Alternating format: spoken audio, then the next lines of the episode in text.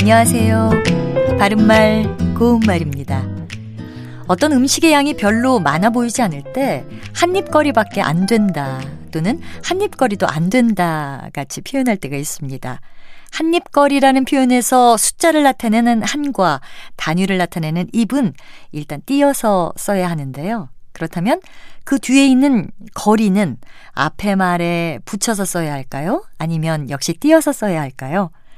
이 경우에 거리는 의존 명사인데요. 주로 수를 나타내는 말 뒤에 쓰여서 제시한 숫자가 처리할 만한 것이라는 뜻을 나타냅니다. 따라서 한입거리라는 말에서는 입과 거리를 띄어서 쓰는 것이 맞습니다. 그 일은 한 사람 거리의 일이다 라고 하면 그 일은 한 사람이 할 수 있을 정도만한 일이라는 뜻이 됩니다. 또 의존 명사 거리가 주로 시간의 길이를 나타내는 명사 뒤에 쓰면 제시한 시간 동안 해낼 만한 일이라는 뜻입니다. 예를 들어 반나절 거리도 안 되는 일을 종일 하고 있다. 이렇게 쓸 수 있겠죠.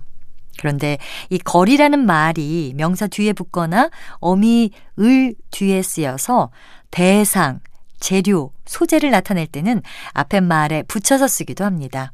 반찬거리, 웃음거리, 이야기거리, 볼거리, 읽을 거리 이런 것들이 바로 그런 이해라고 할 수 있습니다. 바른말 고운말 아나운서 변희영이었습니다.